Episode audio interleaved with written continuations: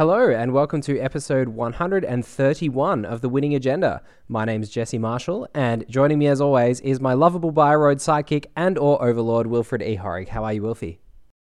Um, I can't help but notice that my full title has not been, or my full um, titles Intro? even, my my Yeah. my number of titles have not been mentioned. Okay, just give me a moment. Maybe we'll uh, alternate week by week, Yeah, so we've got to keep people guessing. so the listeners don't think that I have a massive ego. No. Uh, but just in case you missed it last week, uh, joining me tonight is two time Magic the Gathering Pro Tour competitor, two time regional champion, three time store champion, 2016 Australian national champion, 2016 World's Top 16 competitor, and eight time Haas Bioroid Employee of the Month, Wilfred E. Horrig. How are you, Wilfred? Nine time now, thank you. Sorry, nine Please. time now. Try and keep uh, your sources current. I'd better amend my uh, my intro script. There we go. All right, nine-time Haas Bioroid Employee of the Month, Wilfred E. Horrig. Uh, so, what did you do in the last month to, to earn yet another prestigious Employee of the Month title? Yeah, that's a very good question. So, a couple things. Um, first of all, I engineered the new line of Bioroids that will be releasing sometime in 2020. Oh, Um, stay tuned for the previews. I um, decide I made the suggestion for Haas Bioroid's weekly lunch um, menu. oh, Um, so that was my design. If you ever stop off to the Ruhr Valley office, then you'll find my culinary expertise on on show there. are you able to give us any previews as to what we might find? Um, unfortunately, it's a you'll need a ultraviolet level clearance for that. Uh, We're Ah. very serious about security. Fair enough. Um, and the and also my uh, card previews. I think that they uh, find my superiors finally took notice of the good work we've been doing each week on the winning agenda, and they decided that rightfully so I should be rewarded. Oh, that's so nice. Well, congratulations on yet another accolade. Uh, and speaking of card previews, we're actually going to be previewing the Blood and Water pack tonight. Isn't that exciting? It is incredible, truly incredible. both exciting, incredible, and also convenient. And I said both and then said three things, which is always a good way to go. Uh, but tonight we're going to be talking about the, what would you say, the, the good guys in the pack, the runners? The runners, definitely, definitely the runners. Yep, uh, definitely the good guys, or Mm, I think my like, now that we know that the Haas Bioroid um, higher ups do listen to our podcast, maybe we should be careful. true. Uh, so we'll we'll skip over that, no comment, and we'll just move straight on to Alice Merchant, clan agitator, who may be a good guy in inverted commas or, or may not. Uh, and when we're using guy there in the very American, very inclusive way, not in the rather restrictive sexist way that it's used elsewhere. Um, Alice Merchant, clan agitator, identity cyborg. The first time you make a successful run on archives each turn, the corp must trash one card from HQ. 50 minimum deck size, 15 influence, and zero link. How does Alice compare to the existing archives threats, for example, Omar or Noise? Wilfie? So I think Anarch has quite a wealth of identities that now do kind of similar-ish things at similar-ish power levels. Like I think compared, I was thinking about it earlier this week. Compared to Criminal or Shaper, for your generic Anarch deck, you have a lot more choices in what identity you want to play. Just because Anarch have so many good cards that don't necessarily restrict you into playing a certain identity for them to be good. Mm. So, Alice, I think, is definitely comparable to Noise, especially in lower virus count decks. Like, I think the Noise with 20 or so viruses is a bit different to the regular Anarch style, so I won't talk about that too much. But um, I think Alice does provide some reason for your like we can class Alice as being one of the cards that provides good reason for your opponent to ice archives in the early to medium game. So Omar and Noise, I think, are the two other Anarch identities that most closely share that. Mm-hmm. And I think if we're going to talk about how she compares, the fact that you can sort of trade one of your clicks for one of the corpse cards is good if that was the only thing that she did, but the there's sort of a draw trade off to that in that you're not always going to be able to get into archives to use her ability, and if you're choosing to get into archives, I think this is the most relevant point, in my opinion, is that if you're choosing to get into archives with Alice Merchant, it means most of the time you're not doing anything else with your actions. It's not like an incidental bonus because I think of the four servers that you're or going to access in a game, like you know the three centrals and remotes, archives is the one that's least likely to get you points. You know, in on average over a game. Obviously, if you're playing Alice Merchant in your deck, this changes, but it's sort of like for Alice to be good, I feel like more than the other identities like Noise and Omar that do similar-ish things, you want additional ways to make running archives good. Yeah, uh, that that is definitely true. And with things like Data Sucker, it gets a lot better. But I, one thing I think I underestimated when I first looked at Alice was how important the disruption is. It's not just an as- access. You know, accessing a card from R and D, an extra card from R and D, for example, um, whenever you ran, ran archives would be a nice bonus. But I don't think, even though that's more random and the corp has a little less control over it, I don't think that would be as good as this ability is, just because this is so disruptive to so many corp game plans. Uh, you know, removing a card from the corp's hand not only lets you access it, um, and with Alice, you know, you access it straight away because they're discarding it into archives and you're about to access archives. Um, but it also removes it from their hand and means that they don't get to use it, which is much more disruptive than an ordinary access. Yeah, so that's definitely true, but I will say as like that sort of brings her into perspective compared to the other two identities that we're talking about because she's like looking at her that way she's sort of like an Omar that trades being able to run an R&D which is powerful and you know with some other considerations there but she's an Omar where you can't run on R and D, mm-hmm. and you get the worst card from HQ, but they discard the card in addition. Yeah. Right. So they're much you're much less likely to access an agenda with Alice, but the fact that they lose a card makes that trade off a lot different than it would be otherwise. Yeah. Yeah. Absolutely. So, so if you've got yeah. any other ways to either disrupt, well, if you've got ways to do two things, disrupt their hand in, with other cards, or and or um, get more value from running archives, Alice gets a lot better, since those are the two things that she does. Yes, um, but I think the main, or one of the main considerations that we haven't talked about is just how variable, or like not necessarily how variable, but the fact that since anarchs have all these identities that do sort of similar-ish things, like some are good in some situations, others are good in others, and they don't necessarily require you to have huge deck building restrictions to make use of them. Like I'm thinking Null, Whizzard, um, Omar, and Quetzal or Valencia all like that to some extent. Mm-hmm. So it sort of makes me think, what does an Alice deck look like to make Alice the best identity for that sort of strategy? And I'm not sure that I've quite worked that out yet. Like, what sort of things do you want to do in your Ana- in your Alice deck compared to other Anarch decks, given how flexible the Anarch good cards are to your identity? Like, well, you're getting more on your identity, right? And you, you put Maw in your Whizzard deck. The card Maw. Yeah. Yeah, you put Yeah. Maw in your Whizzard deck to do a particular thing. So if you play Alice instead, perhaps you're not as good as dealing with assets because you haven't got the Whizzard ability, but you also have a console slot that you can use to do something else. Right, but do you think that Alice actually goes well with Maw? Like, I would say that Maw is natural for Alice just because it means you can get multiple, like, Maw sort of builds upon itself, right? The more times you get. this sentence is getting very confusing, but the more times you get to Maw in a turn, the better it is, Yes. right? Yep. Uh, Um, but also, because- I think mooring once a turn is often enough.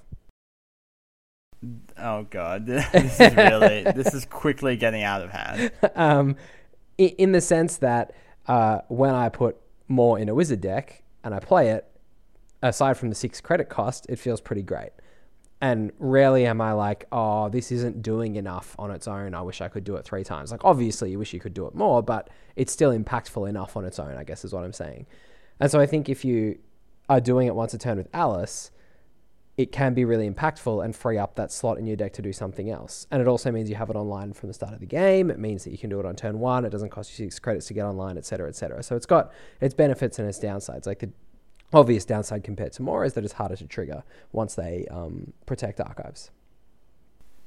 Yes, and that it's not random. I think those are both fairly significant. Yep. Um, but what if we had to conclude something about Alice, since our viewers presumably like conclusions? I don't know if anyone has told us one way or the other, but mm. what do you think you would say? I think I'd say that it's another Anarch identity that has the ability of an action card slot in your deck, which I like. So a lot of the Crim IDs and a lot of the Shaper IDs don't have action card abilities. They have economy card abilities or something else. Um, things like Leela are rare are exceptions to that, or perhaps something like Kit.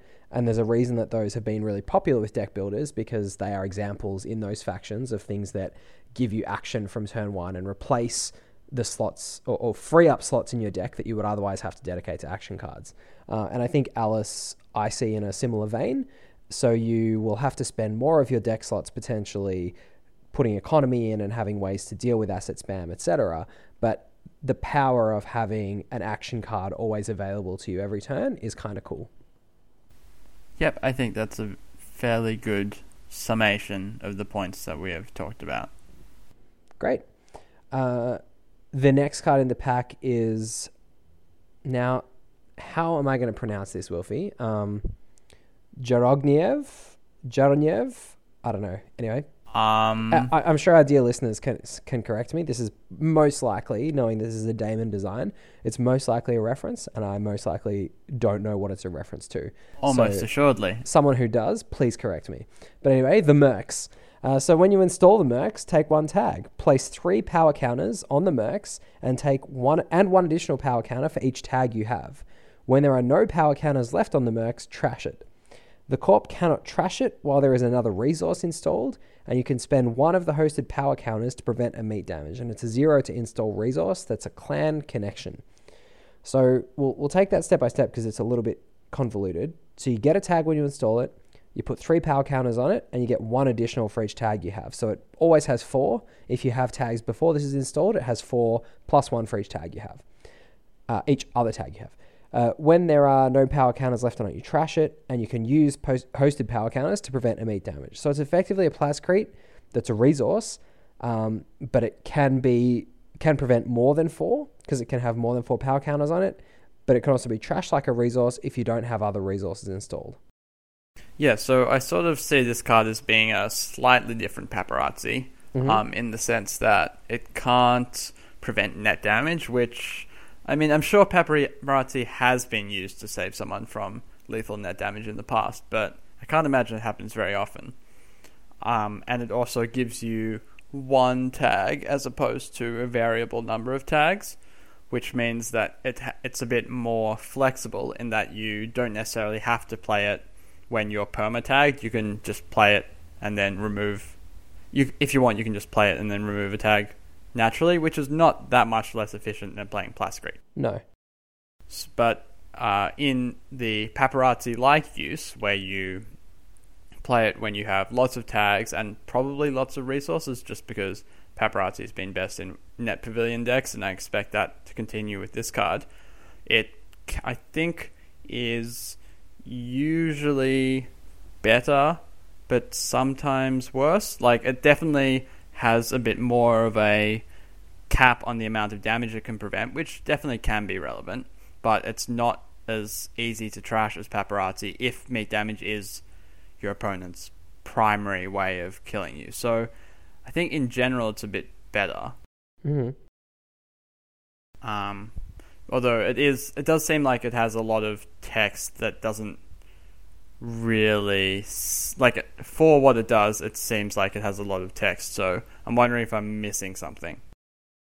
Uh, it doesn't it has in, inbuilt resilience to the all seeing eye, I guess, is relevant in that sort of deck. Uh, yeah, that's true. But it also gives you. Hmm. No, I'm not sure. Yeah, like uh, it seems fairly. It seems like in most cases that you would play paparazzi in the past, you'd probably play this card. And post terms of s- rotation, Yep. most times you play Plascrete. In the past, you'd play this card, I think. In In Anarch. in faction, yeah. Uh, maybe. Like, there still are lots of Siphon decks that don't necessarily play any other resources aside from this, right? Or any other resources that you expect to stick around. So yeah, but not, in a regular deck, I wouldn't mind playing this and just replacing Plascrete with it. Like you said, the cost is broadly similar that's true. for pretty much I exactly feel the same like, effect. Yeah. Mm, I feel like if they can tag you, it is going to be worse. Like in the situations where, like, of course, post rotation, this yeah, this is a replacement. But I think now, a lot of the time, being a resource, even with the protection, is still not as good against decks that are going to try and tag you. Hmm. I, I kind of like the protection, the inbuilt protection, in the sense that it sort of places this halfway between a resource and a hardware. It's like, Mhm. a, I think, an interesting design decision to give this a little more resilience than resources ordinarily have, while still demanding a little bit of you uh, from a deck building perspective if you want to give it that protection. Yeah, like the fact that it's a resource that interacts with tags in some way is interesting, just because you know there's the inbuilt discord there between wanting to play lots of resources and also wanting to have lots of tags and to minimize the effectiveness of giving yourself tags you want or to you know minimize the downside of giving yourself tags you want to play minimal resources so yeah i think it's reasonably powered and fairly interesting i think Cool. The next card in the pack is Maui. It's a hardware console criminal card.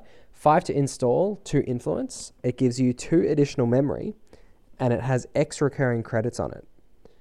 It says use these credits during runs on HQ. X is the number of pieces of ice protecting HQ. Uh, what do you think of this? I mean, it seems kind of decent. It's in a like there are lots of criminal identities now that give you rewards for running HQ. It gives you two memory. Five is pretty steep for a console that doesn't that is an economy card, I suppose, rather than going back to the distinction I was drawing with Alice being an action console, which are the ones Yeah, that have sort of done a lot more recently. something that doesn't necessarily give you accesses. Uh, when I look at this card, I think of it like it's like the Gauntlet, except instead of giving you accesses, it gives you credits. Like it's a fair bit more flexible compared to the Gauntlet because the ice doesn't have to be res, so you don't need to break all the subroutines. But like that's such a bad trade-off getting a credit rather than uh, an access, right? Mm, Like I feel like most of the time you'd rather yeah. even if it is harder to get, you'd rather the access, um, even, you know, regardless of how strong it is to get some credits during the run, getting that many accesses is almost all the time going to be better just because of how much more difficult it is to get multiple accesses Mm. in a game of Netrunner compared to cards. Yeah, I think so. And the, I mean, it's basically pheromones on a console, and it's not like pheromones is a sort of effect that we really have been waiting to see more in the game. Uh, yeah. Although compared to pheromones, it is a bit different because it gives you, it sort of recoups the investment you spend on it sooner. It's not like you have to run HQ a bunch. Pheromones is a bit win more, where you have to run HQ a bunch before it becomes good to run HQ. But playing Again? pheromones on turn one can get pretty out of hand. Oh, sure. So in that sense, these cards are a bit different because this doesn't really snowball like pheromones does, but also can't. They can't really lock you out. It just gives you a bit of a bonus every turn. I'm pretty sure that's not. I mean, that's what Desperado does. It also gives you a bit of a bonus every turn if you want to look at it like that. But I think compared to the other criminal consoles, the numbers on this are just too bad. Yeah, and it's the flexibility of Desperado that makes it so desirable, plus the cost being too less. Um, but yeah, the fact that this only works on those runs on HQ, yes, if you're playing one of the action identities like Leela or I guess Steve Cambridge in some ways, though Steve's more of a resource identity, um, then the, this can be useful, but it's just so limited in the effect. And like you said, the gauntlet giving you accesses is so much more impactful uh, in terms of how it changes the dynamic of those runs on HQ that presumably you're going to be making anyway. I think this giving you perhaps a couple of credits each time just really isn't enough of a price. Uh, sorry, isn't enough of a benefit for the price of the opportunity costs in terms of criminal consoles. I agree. Uh, Bug Out Bag is the next card in the pack. It's a an X cost resource, possibly the first X cost resource. No, we had Angel Arena. No, think, Forget that. Yep. Yep. All right. No. Uh, sure. place X counters on Bug Out Bag when you install it. If you have no cards in your grip at the end of turn, draw one card. Uh, end of your turn, sorry.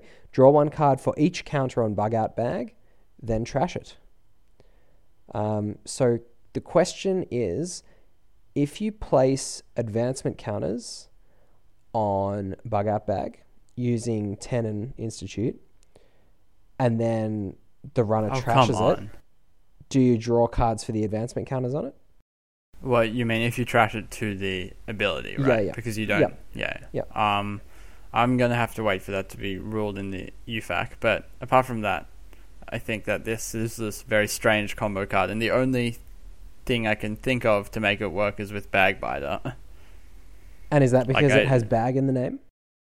Uh, that's a good guess, but no, it's because Bagbiter's drawback is that it reduces you to zero credits, right? So you can sort of use the credits that you would you you can safely amass credits before you get Bagbiter with this, Yep. and then dump the credits into this, and then play Bagbiter, and you know get yourself back Draw a up to a couple cards. credits Yep. and then oh yeah i mean you don't have to do like all that immediately but in that sort of deck where you want to like amass a huge hand size faust etc um and but you also need to be able to get a benefit out of cards that you get at the end of your turn like as opposed to bookmark where you can get them whenever you want basically you Mm. need bagbiter right Yeah. or something like that i'm not really sure Yeah, it could work in those decks. I I think it also has some potential just as a criminal draw engine um, where you're playing a really aggressive deck and you want to have protection on the corpse turn.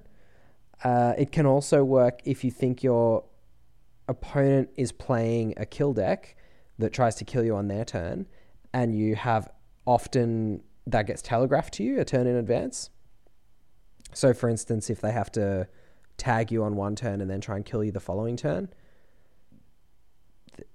then you Mm. can, like, say with hard hitting news, then you can Mhm. trigger your bug out bag on the turn in between and keep seven cards in hand.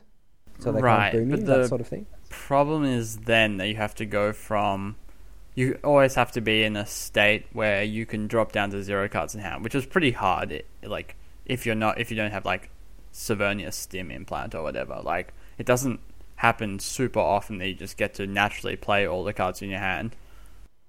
Mm. And potentially also pay seven to install this for seven. Yeah, that's not- Yeah, and I mean, sort of cards like this where you don't, you're s- sort of waiting for a contingency, but you're also, you also have to pay up front. yeah, Makes it seem a bit um, difficult for me to imagine it in non-combo applications. Sure. I think the the fact that crims often have more money than cards is what's making me think that maybe being able to turn money to cards is a, at a rate of one to one, may be worth looking at. But yeah, I think it's awkward enough that it, it's pretty hard to slot. Yeah, I think so too. I mean, it's not the case that Crim, like Crim, definitely has the worst draw options, but I don't think that they need to necessarily stoop so low as to play a card where you have to pay like five, six, or seven now, and then only get the benefit at a certain point in time that might take work to trigger in itself. Yeah. That's a lot. It's asking a lot. The next card in the pack is Keros McIntyre. It's a unique resource connection, another criminal card. Install 2, influence 3. It says the first time you derez a piece of ice each turn, gain 2 credits. So we've seen a lot more derez tools lately, Wilfie. It was emergency shutdown out there on its own for a while, but now you've got uh, brute force hack uh, and some other options as well. So how how do you think this is going to stack up? Yeah, it feels like every pack we talk about a new um, derezzing option. So Mm. I guess in the derez deck that we always talk about, that's sort of go- that's the runner version of the brain damage deck, I think. A stack attack. Sorry, no, the derezing deck. Yeah, it's, uh, sorry, it's the runner version. of brain damage. True, true. Yeah. Or stack attack Um, is the other alternative. Yeah, but Stack Attack sort of die. You know, we mentioned it. Then it died for a while. Then it had a like glorious resurgence or whatever. I don't feel like we really we mention it as often as we do those other two. No, that's true. Um, but in terms of this card, I mean, I suppose it does. If you have an actual derez deck, then it is a fairly reasonable economy card. But then I'm thinking with the derez tools that we currently have, gaining credits after you derez things isn't really the way to cement the advantage that you get from derezing something. I think Mm. um, unless you can like you can't even stack multiple of this, but unless you can get this and some drip economy, and then you can constantly derez something with like a bird breaker. But that just seems like this card, the derezing isn't really what's pushing you ahead in that circumstance. Yeah, it does seem a little awkward, especially it's unique, so you can't stack them. Um, yeah, the fact that brute force hack costs money up front, and generally these sorts of decks want to be awash with money before they start de-resing stuff, so that Yeah. they're really far ahead of the corp. It's pretty awkward. Yeah, I would agree. All right, I think we might leave Keros there. Uh, the next card in the pack is Daredevil. It's the first Shaper card. It's a unique console, five to install, gives you two memory. The first time you initiate a run on a server protected by two or more pieces of ice each turn, draw two cards. Really interesting one. Uh, really often in a game, there's going to be at least two pieces of ice on one server. You know, the corp will decide what they think the most important server to protect is in the in the early game or mid game is, and you'll often see, particularly against Shaper, two ice on R and D or two ice on a remote. Having to run that server to get the benefit makes it a bit awkward because you often want to draw cards before you initiate runs because they give, cards give you information about your options and then runs are usually for me anyway against most decks something i want to do later on once i've assessed my options um, particularly in terms of cards in hand which often are going to be icebreakers or money both of which are things you want before you initiate a run so yes this may help you find your icebreakers or your money or your whatever else for next turn uh, but i think you could get into a lot of awkward situations where you want this effect before you actually initiate the run, particularly when you're dealing with spikier ice.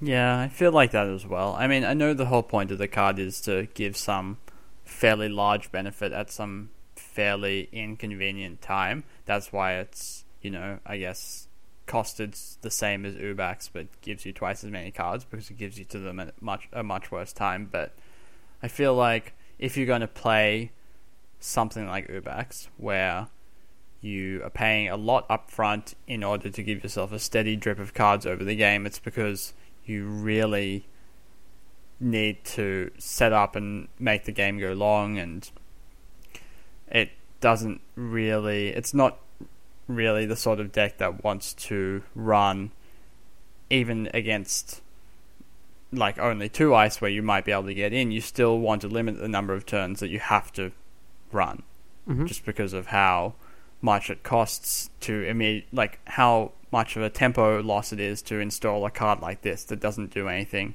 but help you set up. Yeah, and really, like comparing it to Ubax, are you going to be running on two ice servers every single turn? Probably not. Like No, definitely not in like in the sort of situations where I want Ubax to be good, which is like on turn one or on turn two, ideally, right? Yeah. So yeah, I think that's a bit. I think it's pretty hard to make this work, and it is a bit disappointing to see two Shaper consoles that do such similar things when there are so many Shaper cards that already do this. So it would be nice to see a bit more action in Shaper consoles, Mhm. I think. Uh, the next card in the pack is Mass Driver. It's a an eight to install, two memory, I, program icebreaker decoder, another Shaper card. Whenever you use Mass Driver to break all subroutines on a piece of ice during a single encounter, the first three subroutines on the next piece of ice you encounter do not resolve. Two to break a code gate subroutine, and one for plus one strength. So it only starts at strength one. It does pump one to one, but it's two to break a code gate subroutine, and eight to install and two memory. Uh, potentially useful in Kit in that it can invalidate two ice servers reasonably easily, although the fact that it's got both the downside of being eight to install and two to break code gate subroutines means that, you know, if you're going to break a Fairchild 3, which is, I know it's worst case scenario, but it's also a commonly played piece of ice, you pay four to pump and then six to break. So you've paid like 18 credits to get through a Fairchild and then the piece of ice behind it potentially. Not sure that's worth it.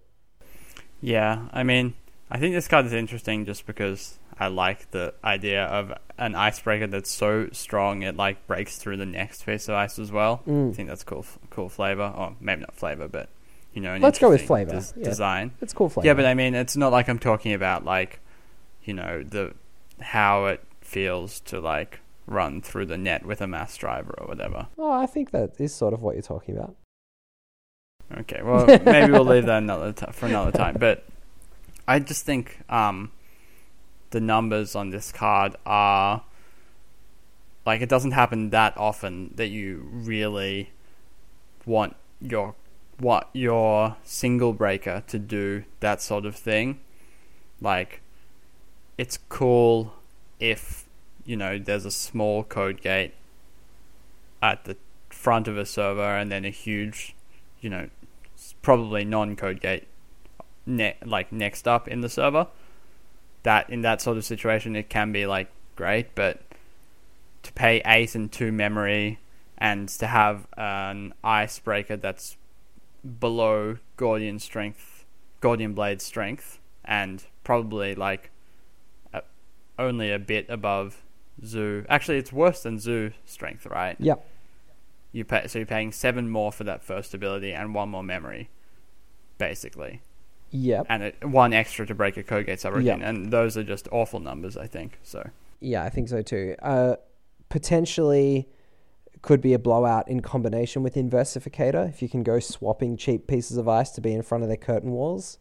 Right, but I feel like point, wow. I, I did think of that as well, like how it compares to Inversificator. But I think the whole point of Inversificator is that it already does a similar thing at a much more efficient rate. Yeah. And like, do you really want to? You've already paid 14 credits for your ice, and you still can't break anything but a code gate, and you've spent three memory. Yeah. Yeah, okay. It's not the best. Um, No, but it is an interesting idea. Like, I think cards like this do have some potential, but this that's too situational at this point. And that, in fact, brings us all the way to the end of the runner cards in this pack. It was a very runner light pack. We've got a lot of corp cards to get through next next week. Uh, so we hope that you'll join us then wh- when we slog through what is actually a really, really interesting corp side to this pack. Uh, hope you enjoyed our review of Blood and Water runner cards. If you want to get in touch with us before the next episode or even after, you can email us at thewinningagenda at gmail.com. You can check us out on Twitter at winningagenda. You can head along to our Patreon, which is www.patreon.com slash the winning agenda. If you want to throw a few dollars our way, or if you want to send us an email, you can send us a winner to, email to the winning agenda at gmail.com. Did I say that one?